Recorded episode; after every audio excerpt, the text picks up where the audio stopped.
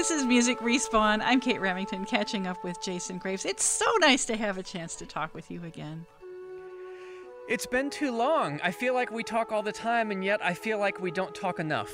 Yeah, well, it's just because you're just so busy with all of these projects, which is fantastic. Because eventually we do come around and we get to talk about all of them, which is just great. So honestly, I've been counting the days until we could talk about your soundtrack for Moss Two, and it it came out earlier this spring, but the soundtrack has just been released and you can find it everywhere.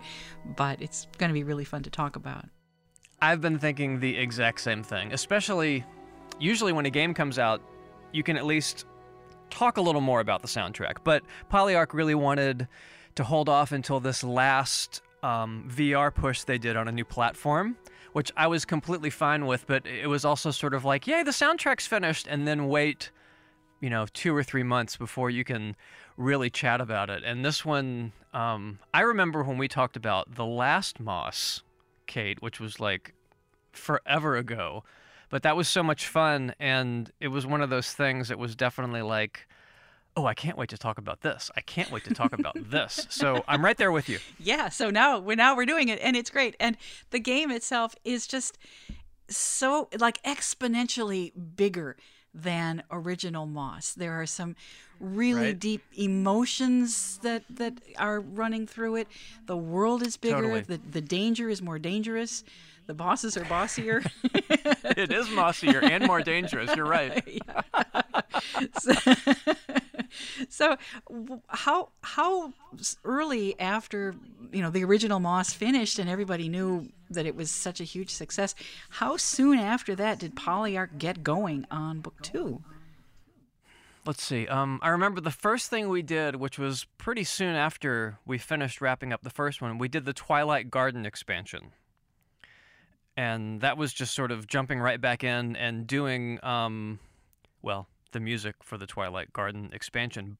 But i put in this little uh, twist with some penny whistles and it, didn't get a soundtrack release. It was only like 12 or 15 minutes of music. Um, and that expansion the whole level and everything including most of the music is in moss 2 it's sort of like included. Um, retrograde. But I guess between that and when we actually started on Moss 2, it was at least a, a couple of years. You know, time, the last two or three years, it seems like it's been 10, and it seems like it's been like two weeks. So I don't know if I could really answer that other than to say I believe it was about a year ago last September that I started on, on this one. So about a year and a half ago.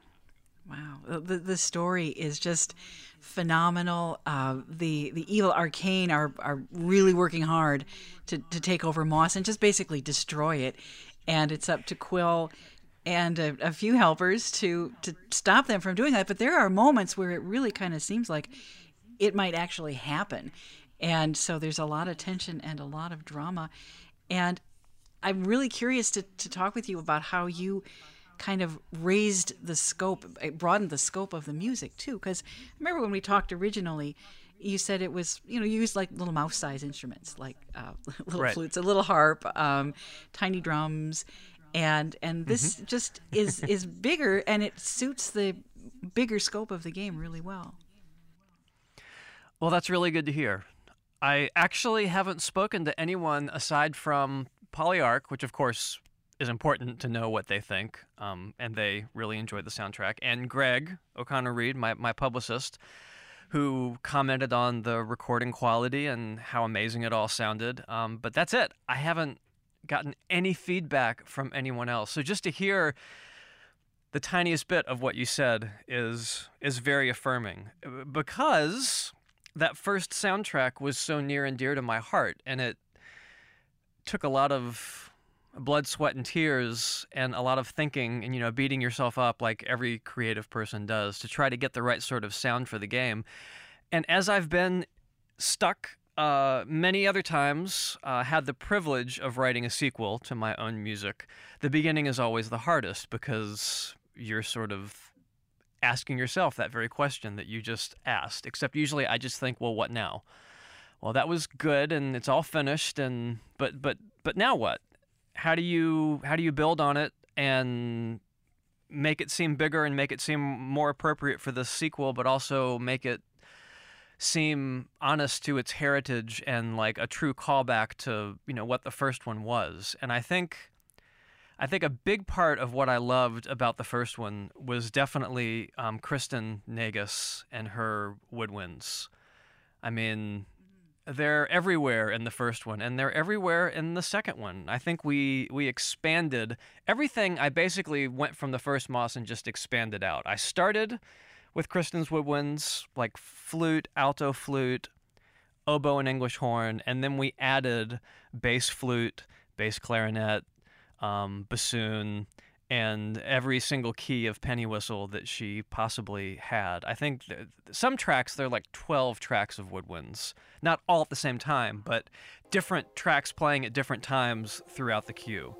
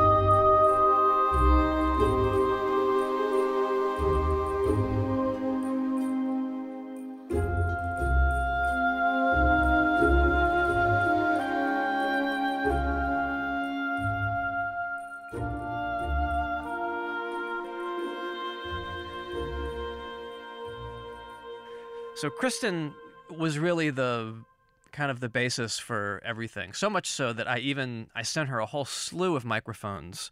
Um, I mean, eight or ten microphones to record because penny whistles are notoriously shrill.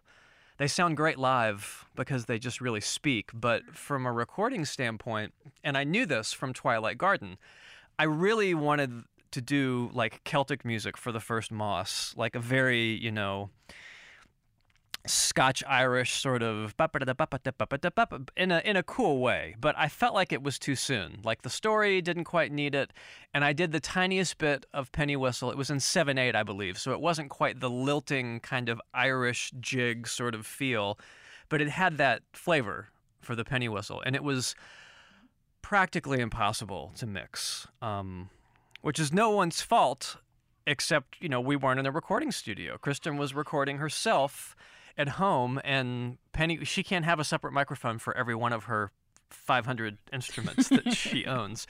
So I sent her a bunch, and we did recording tests, and ended up on these two mics that we just kept. And she actually still has them. I, I, just now realized that. We even talked about microphones because she wanted to buy some microphones similar to the ones that um, we ended up picking, and we had a big long video chat about it. And then I never I never asked her to send them back because she basically just has them and she uses them for everything, not just my own stuff, for all the stuff she records, and that's totally fine. Um, but as usual, I digress and talk a little more than you than you originally it's, asked. It's it's, it's never it's never more than. I mean, it's it's great. but I, what I what I love is not only how you blended all of her winds, but you added a cello for this one, and there's just, I don't know. I am such a sucker for cello. I played it when I was in fifth grade, and I just it, I I switched to flute after that, and I'm always I'm kind of sorry that I did because the cello is just so magnificent, and it's really like listening to someone tell you a story. The cello and the French horn and probably the clarinet, if I'm going to go through all three major orchestral families, are my three favorite instruments because they're so versatile. And they all actually have a fairly similar range in terms of they can go really high, but they can also go fairly low. And I think if I had one, if you said, Jason, what's your one regret if you had to pick one? I'm like, well, I don't really regret anything. But actually, yeah, I really do wish that I had started taking cello lessons like in elementary school.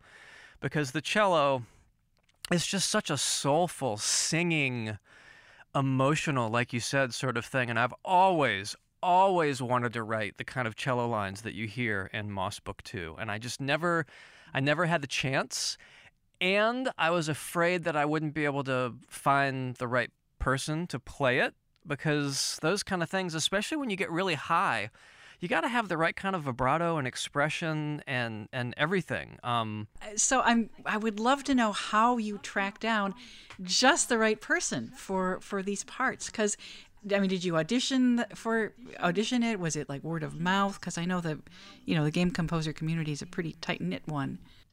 They are, and I've got so many good friends who I always seem to be able to rely on when it comes to soloist recommendations.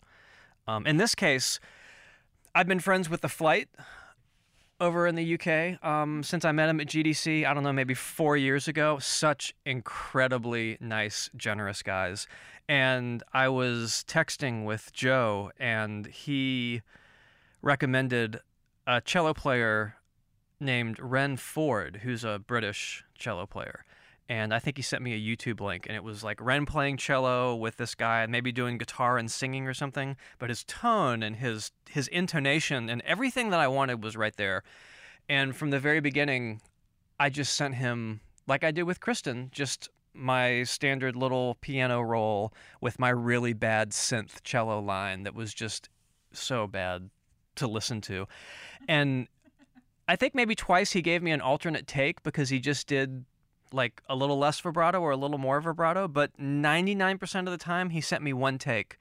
And probably 99% of those times I literally just dropped them into the track and I I didn't touch it. Everything he did, I mean, you hear him jump up the you know when he runs up the string and you hear that kind of finger gliss and oh, it's just so amazing.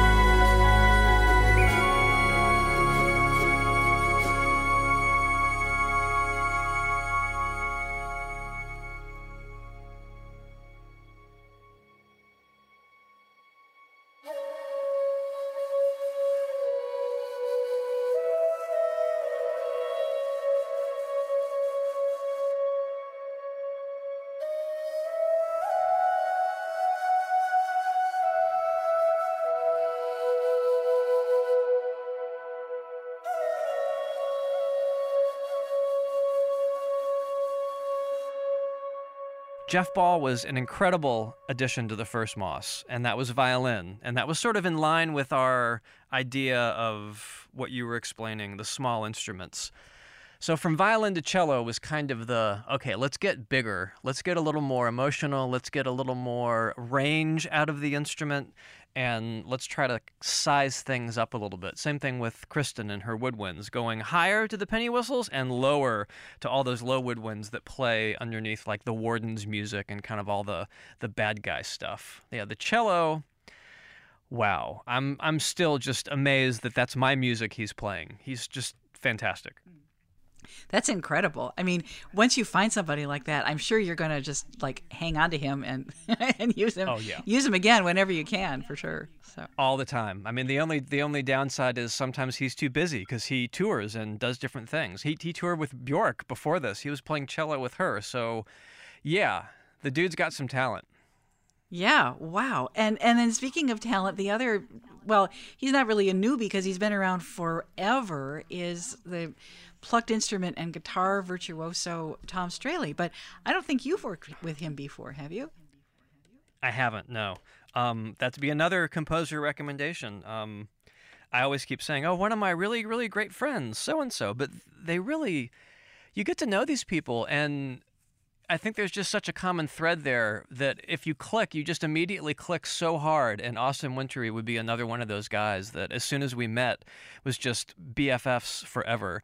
And Austin has been telling me for years that I needed to hire Tom. And I just never had gotten to the place where normally I play all my own guitars, probably poorly, especially compared to the way Tom does it. But it's like I'm writing with the guitar as I'm playing, right? And I did I played um, ukulele and acoustic guitar and electric guitar and electric bass in, in Moss Book 2, and I played all the guitars in Moss Book 1, but it's like a rhythm guitar thing.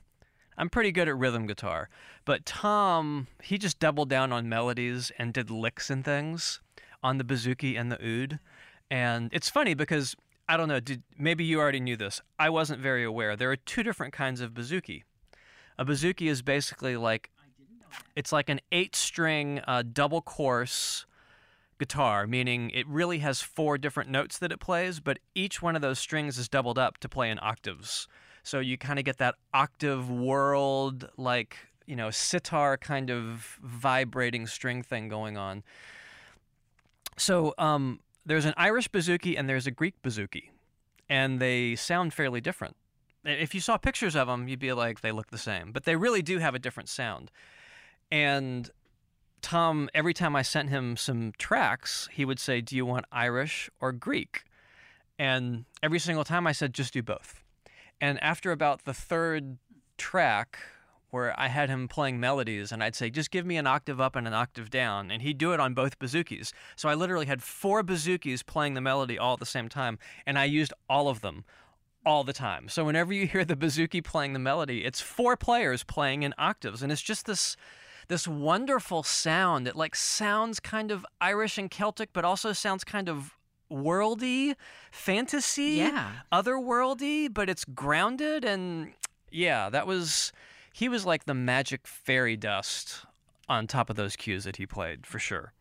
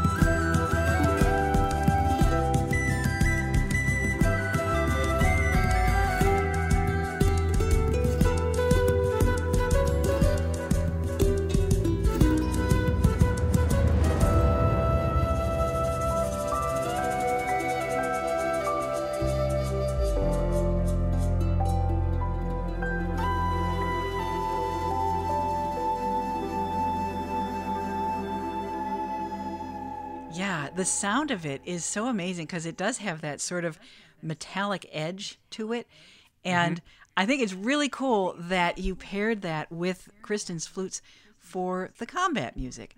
And mm. the the way that you organize the combat music is so interesting because Quill, you know, she became like real badass at the end of the first yeah. Moss. And she's totally. still pretty darn confident.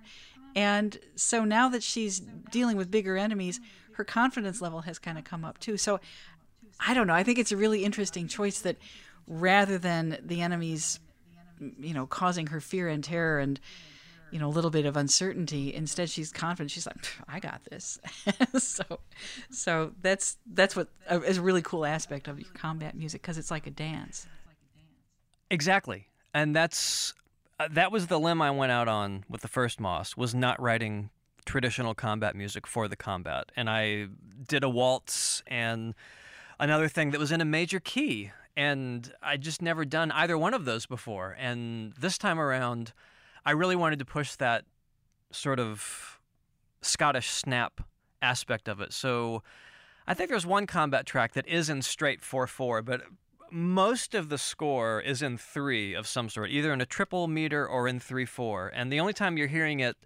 in a bucka ducka ducka ducka ducka in a group of four kind of thing is when you're like underneath the castle. When when you're underground, that's when things are kind of straight for. It's like they're a little more serious, and I'm sort of thinking from Quill's perspective. But when you're up above ground, it's all not fun and games, but the music is kind of fun. You know, it's mm-hmm. fun, and I wanted it to be simple. Um, it, it seems in my head doing something like octaves of double tracked bouzoukis and octaves of penny whistles too. A lot of times I'd have Kristin doing kind of dueling penny whistles, and I'd pan them hard left and right. But ultimately, they they'd always come back together and join, especially in the combat music, and play in octaves together. On top of the bouzoukis also playing in octaves, and sometimes the oud was doing the exact same thing. But it's kind of that, it's it's strong, strength in numbers, and it's kind of all the instruments are ganging up together to like create a sort of unified sound and we didn't have that in the in the first moss everything was a solo instrument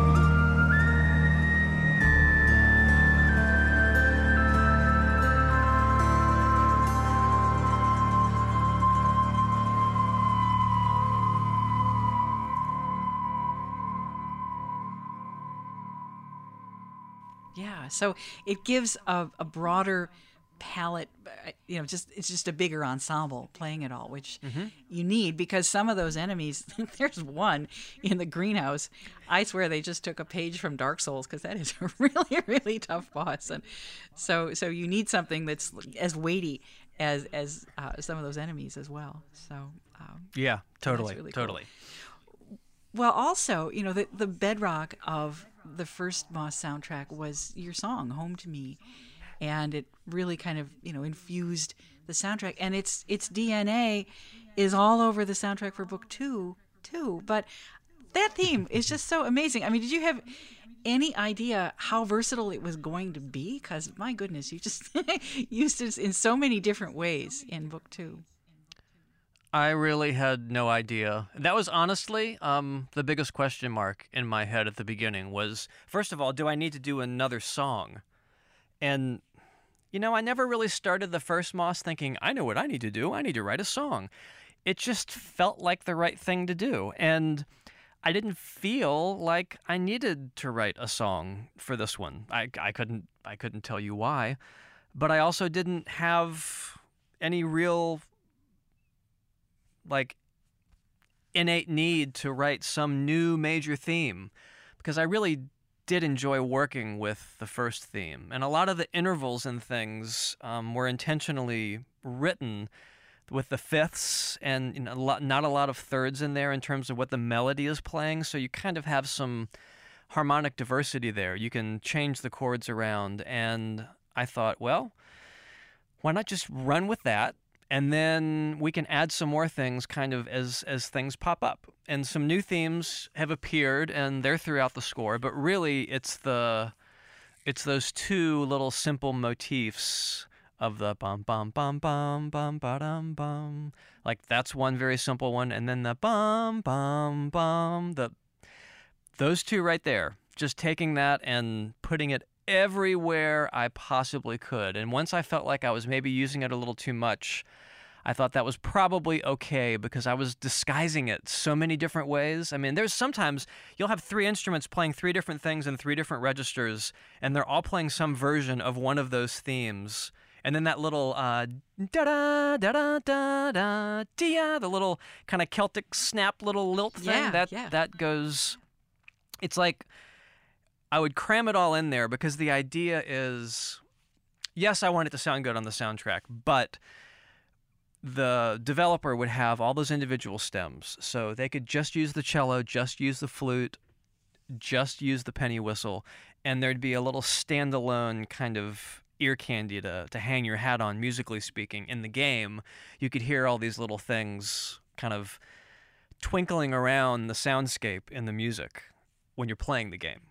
Well, yeah, because it just it, it keeps it as a really cohesive kind of experience because it's always there and it always re, you know reminds you that you're in this incredible world that Quill is exploring and I just love this world. I mean, I just wish I could just stay there Me too, all the time. I kept like peeking around the corners and it's like, oh well, what's down, what's down that doorway right there? And so, it's just such an amazing world, and it must have been such a great source of inspiration for for the music too. All these different environments. It was that cursed double-edged sword of being incredibly inspiring and and also incredibly intimidating because I wanted to measure up to to what I felt when I saw these images and what I felt, oh my gosh, when I saw the the library moments, you know, where the story is really moving forward and different things are happening and I'm literally watching things and tearing up. And it's before Morla has even done her amazing voice work and there's no music yet. And just it's just the best of everything. Um, I I think there was one cue that I just wasn't really feeling for the one of the underground sections. I think, and I, I sent it to to Stephen and Kristen. Uh, Kristen Quinn is the audio director, and Stephen Hody was the audio director on the first Moss, and he sort of took a lateral position to more um, sound design implementation. There were only two of us on the first one. It was just Stephen and I.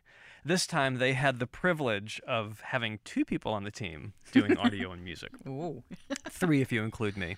But I sent it to Kristen and, and Stephen and they were like they pretty much agreed with me. Yeah, like it doesn't quite feel and I just I trashed it immediately. And that was the only cue, a couple of hours of work, that didn't didn't feel like it was headed in the right direction. And I don't think I had any thing but just wows and amazing and we're so lucky to have you with us and basically them just reiterating all the things that I was thinking. How lucky I am to be here. And they're saying we're so lucky that you're here. And I'm like no I feel lucky to be here. It really was a wonderful wonderful experience. And the only thing better than Moss is double Moss. So it was literally twice the music with twice the number of live players. And you know twice the live recording and of course twice the headache for me because I I mixed and mastered and implemented um, everything for the soundtrack. But that's okay because I learned a lot and I'm I'm really happy with the way it sounds. Well, everything is so balanced. I mean, when I'm listening to those tracks, nothing the the levels are great. Nothing is out of line or out of, you know, proportion with anything else. You can hear the melodies easily and you, you, can hear what what you know what, what what you want us to hear so um, that's great it doesn't I sound like uh, a bunch of musicians performing in a small bedroom by themselves because that's what it is I mean, there are even examples. Um, there's a track, uh, track eight, called "The Star Things Way." Mm-hmm. It starts with strings, um, and there's strings throughout the whole thing, and that's actually me playing cello because I wanted it to be live, and the the end result sounds the way it does after after a lot of work. But I think that's four or six tracks of me playing cello over the whole thing, and um, I think 95% of the score is is probably live. And I remember the the one piece of feedback that Greg O'Connor Read gave me when he first listened. Um, he said it was a very clear sounding recording, and that was to me kind of the ultimate compliment because there's a lot going on in these tracks. You know, you've got all these different parts, and you you want the soloist to be up front and to sound clear and easy to understand, but you don't want it to sound like they're separated from everybody else. So there was a lot of effort um, put into it. But I also I moved into my new studio about six months before the end of the soundtrack, so that afforded a lot of luxuries I didn't have before. Better listening, better speakers um, a better sounding room to be able to balance things and get the mix the way I wanted, understanding how it was going to sound in the real world. That made all the difference in the world.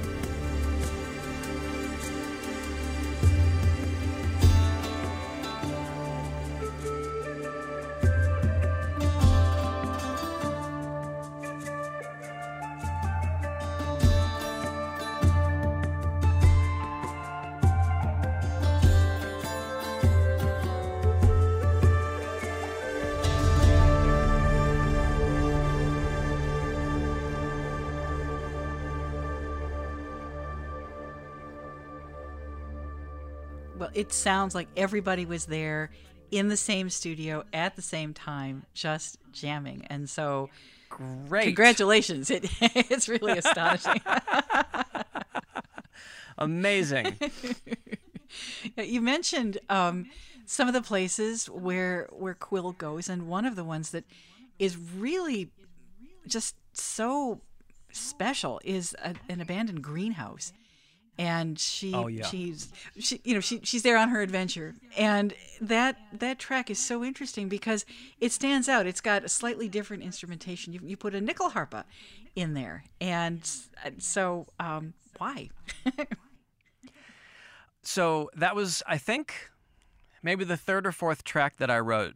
Um, and just like the first Moss, the the tracks on the CD on the soundtrack are literally the tracks as I deliver them to Polyarc. It's I would just write these suites, and then we would deconstruct it afterwards and implement it into the game. So. I think that was the third track, and I specifically remember Kristen talking about how the garden is beautiful, but it will kill you in a second if you turn your back on it. And we were exploring the idea of having music be beautiful, but also off slightly. And uh, I've always wanted to use nyckelharpa. I wish I owned one, but I don't. But um, usually it's done in a kind of a band setting or a more upbeat sort of thing, or it's doing arpeggios. And there was this little melody that I'd written specifically um, for the greenhouse. And I had Ren playing it on cello, and Kristin was playing it on flute, and I played it on piano. But I love the idea of starting the cue out and therefore starting the level out in the game with nyckelharpa playing this. It's a very expressive, sort of longing, poignant type melody. But the nyckelharpa, it doesn't have any vibrato because you're bowing it, but you're keying the notes like with wooden keys, the way you would play a piano. So you're not holding your fingers on a string like you would a violin. So it's a very beautiful melody and it's a gorgeous sound, but there's there's no vibrato or really that much expression because you just can only do so much with the nyckelharpa. So it's kind of this cold presentation of the theme, but also it's the only time you hear the nyckelharpa um, in the score. And hopefully, I wanted it to do exactly what you were saying to sort of stand out and, and be its own thing and create a unique headspace for the player when they're when they're in that level when they first start out. It sounds glassy to me. I can't mm-hmm. explain it any other way. Yeah, no, it does. It has a, and maybe it's because you know we know it came from Sweden, but it does have a sort of a icy, chilly sound. Icy, It's- yeah. yeah. So, so it's, it's an excellent choice, and it really sets sets off that whole level as something really different.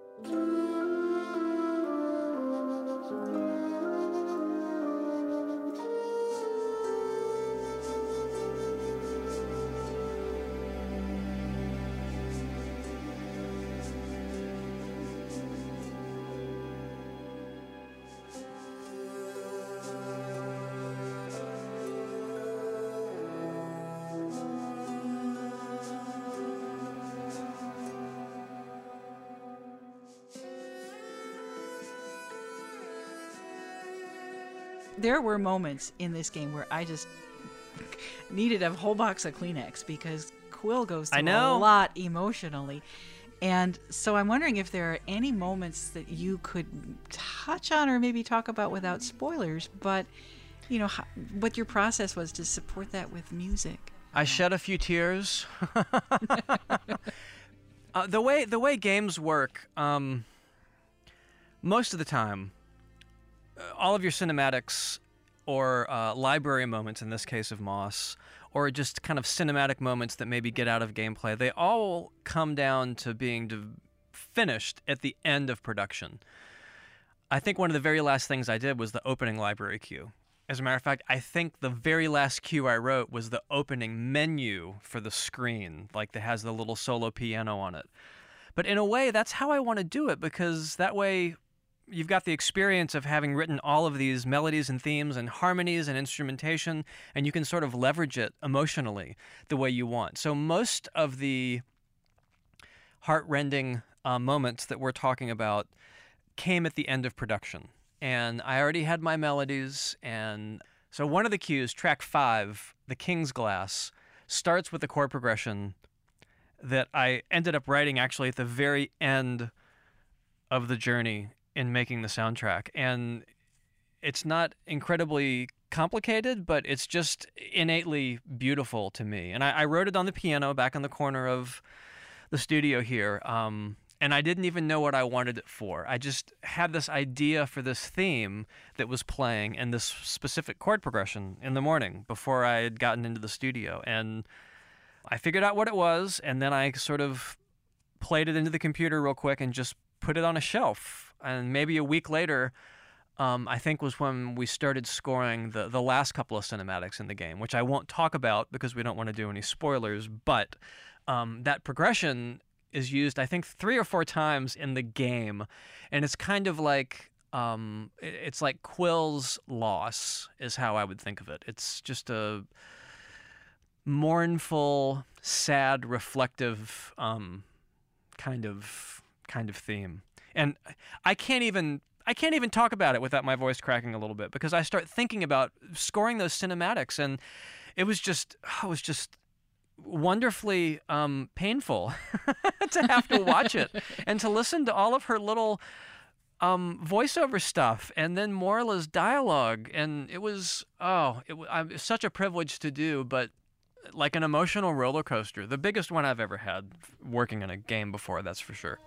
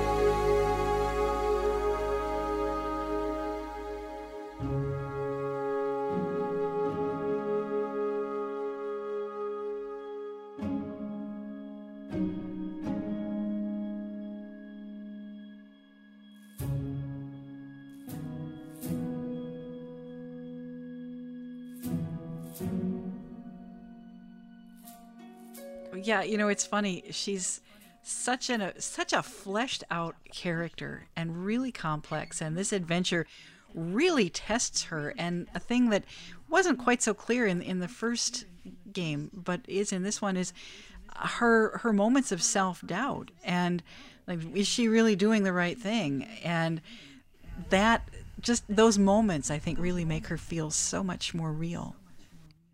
I completely agree. And I think that the writers did an amazing job sort of exploring like okay we did the first one. Well where can we go from here?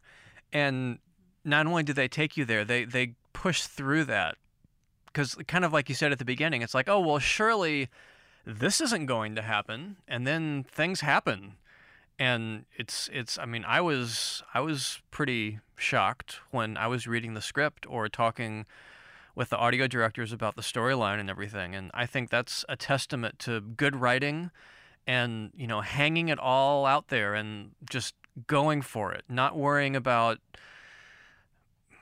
implication or if it's going to be to this or to that, doing what they felt like was true to Quill and to her character and to the story and to the world of Moss. Um, yeah. Yeah, just, just just amazing. And whoever did Quill's little voiceovers, her little tiny the tiny noises that she makes is just it adds so much and it makes her feel really really real. And yeah, the, the voiceover stuff breaks my heart and her animation is just so incredibly well done. Um, I mean, the, well, the whole point of the first one, right, was to create a, an emotional bond between the player, the person playing the game, and and Quill, the character in the game. And boy, did it work! well, yeah, and, and in this one, yep, they, and they explore the the idea that not everybody thinks the the character that the player plays, the reader, is a good idea because they're not all as morally you know straightforward as as the play, the person playing the games. And so that's another really interesting aspect to this game. And I can't say really a whole lot more than that cuz I don't want to uh, have any spoilers. But one of the interesting things about that part of the game is the icy world where you get to go. And that must have been kind of an interesting area to score. I think if we're talking about the same thing, that was literally the very first cue that I wrote. It's track 11 called The Winter Glass. And I love that level. And that was sort of me trying out different instruments and a couple of uh, new melodies for some new characters, as well as the flutes and everything with Kristin. And um, the piano, which oh, your new piano was a wonderful yeah. journey that took me probably six weeks to figure out which piano I wanted. When I finally decided that I wanted to get a piano, this piece had already been written, but it was the only piece that was written. And I narrowed it down to two different pianos in two different stores. So I took this piece on a laptop with some headphones and a microphone, and I played the piano part on both pianos in both stores. Uh, and there was no one else in the store. The store was closed, it was quiet and everything and took both of them home and listened to them just to see how each piano, because they had very different characters, how they sat in the mix. And it was hands down the one I ended up choosing, which is a Steinway, was the perfect sound. And what you hear actually in track 11 is my single take live piano performance that I recorded in the piano store. Because I, I I wanted to leave it. Um, I didn't see any reason to re-record it once I had the piano here in the studio, and I thought it sounded great.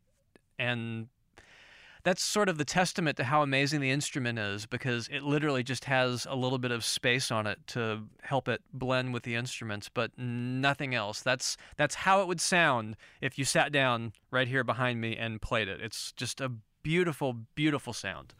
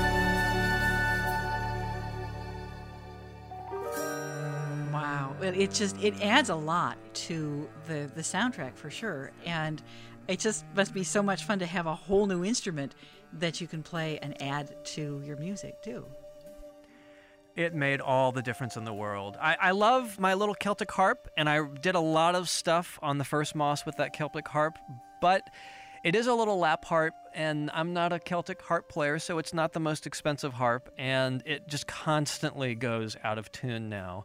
Um, and I broke a couple of the strings accidentally, and I love the idea of having something maybe a little more reliable and a little more expressive that I could base the second score around. And I would say to go back to your very first question, that was probably the third aspect of the score that I didn't know at the very beginning, but that eventually ended up being a huge part of how the score was written was was that piano. Not only is it featured a lot, and you hear it doing solos, and you hear it um, reinforcing low end, and you hear it at the beginning of tracks all by itself. But I wrote all the music except for the very first cue. All that music was written on the piano here here in the studio. I have um, my my main computer screen and my keyboard, typing keyboard and mouse. I've got a duplicate copy of that sitting right above my piano. So when I sit down at the piano, I can you know drive recording and move things around and do whatever I need and just I'll just sit there for a couple of hours and record piano stuff. It's like a one man studio, literally.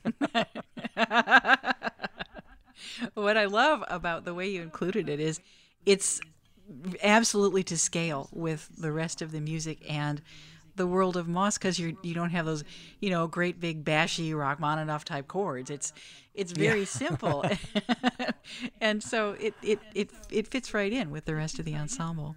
I think we've got like the tiniest bit. I love that you mentioned um, Rachmaninoff. Um, the last couple of tracks, which are at the end of the game. The the soundtrack is mostly in chronological order, but there's a lot of crunch chords in there, some like chunk chunk chunk chunk chunk kind of crunchy, you know, more like late 19th century harmonies. I wasn't necessarily thinking about Rachmaninoff, but um, it was nice because no matter what I play on that piano, it sounds good and it, it sits it sits right in the mix. And if I tried doing that with a computer made piano it just never really, you know, it's like, no, a little bit of EQ, no, a little bit more reverb, no, that's too much low end, no, it's too, it just always doesn't sound right. And this thing is just mm, perfect.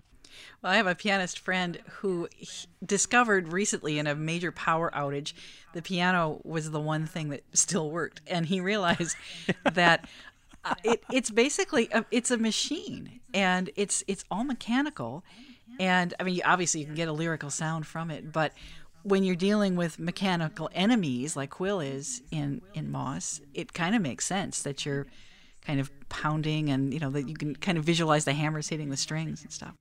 That's a that's a great point. Um, I was I was working on the music for Lone Echo 2, which is all synthesizers, and one song has a piano note that I recorded, and I was commenting to the developer, um, Ready at Dawn, that this is all synthesizers except this one piano note. I recorded literally the highest note on my piano because I'd just gotten it, and I pitched it down like five octaves, and it was this sort of blooming, like, like low sort of sound. And one of them, who's a big music buff like I am, said, "Well, technically, the piano is a machine, so you're still covered." Because I was trying to do like you know synthesizers, robot sort of kinds of things, and yeah, it is. It's a very complicated, beautiful machine. Yeah, that's just so cool. What was it like for you to wrap up this score? I mean, you spent so much time in this world and, and thinking about the music. And i'm just wondering because for me this this game was a real emotional roller coaster and i didn't want it to end. And so i'm just wondering you know what it felt like to finally wrap up the music. I don't think it would be an understatement um, to say that it was emotionally devastating. Because I was finished. I, literally, the last things I did were the very end and the very beginning. In that order, I did the very end first, which just about killed me. But it was so satisfying musically. Um, there's a lot. It's the very last track on the soundtrack, track 17, Letting Go. But you can hear um, like a major key version of kind of the main theme which I love. uh, amongst a bunch of other things. It's like everything kind of comes back. And I wouldn't have been able to write that piece of music if I'd started, for some reason, scoring that at the beginning of the journey or even halfway through. It, it needed to be at the end. And it was one of those things. Normally, I'm a nine to five, Monday through Friday composer because that's how I'm productive. But this particular cue, I think I got it maybe at two o'clock in the afternoon, and I watched it and just about fell out of my chair just from the emotional impact of everything that was happening and had to finish up whatever I was working on, a different cue that afternoon. But after dinner, I just couldn't get out of my head and I had to come back and I sat at the piano for maybe 30 or 40 minutes figuring out how I wanted the chords to work and I just had to get it in the computer and get it sort of finished. And I think I worked from, you know, 8 until midnight that night.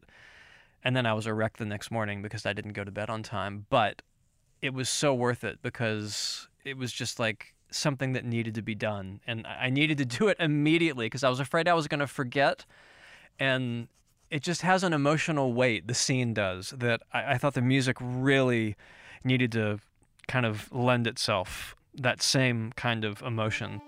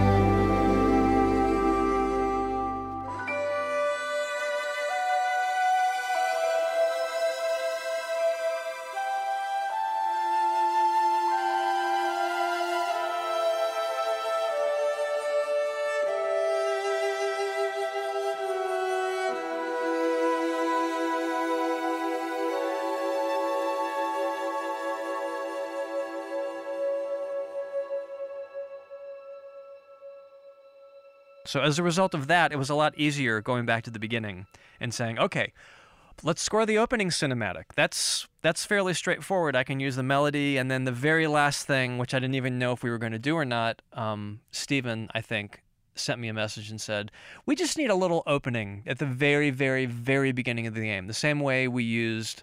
The first Moss. And I was like, oh, well, that's going to be easy because the very beginning of the first Moss was me improvising on Celtic harp, just doing some stuff. So I'm just going to go improvise on piano. And I literally hit record, and sat down at the piano and just and played exactly what you hear and didn't change it and I, there's some string sounds over it but the piano part is exactly what I played and I hope exactly what welcomes people back to the world of Moss. It's the same idea as the harp but done on piano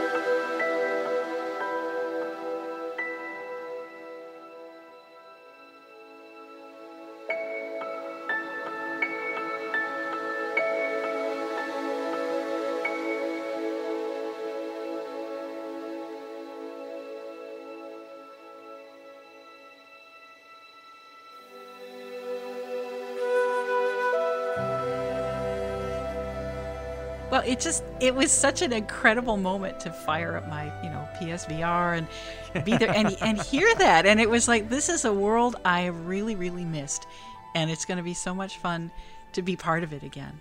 I agree a thousand percent.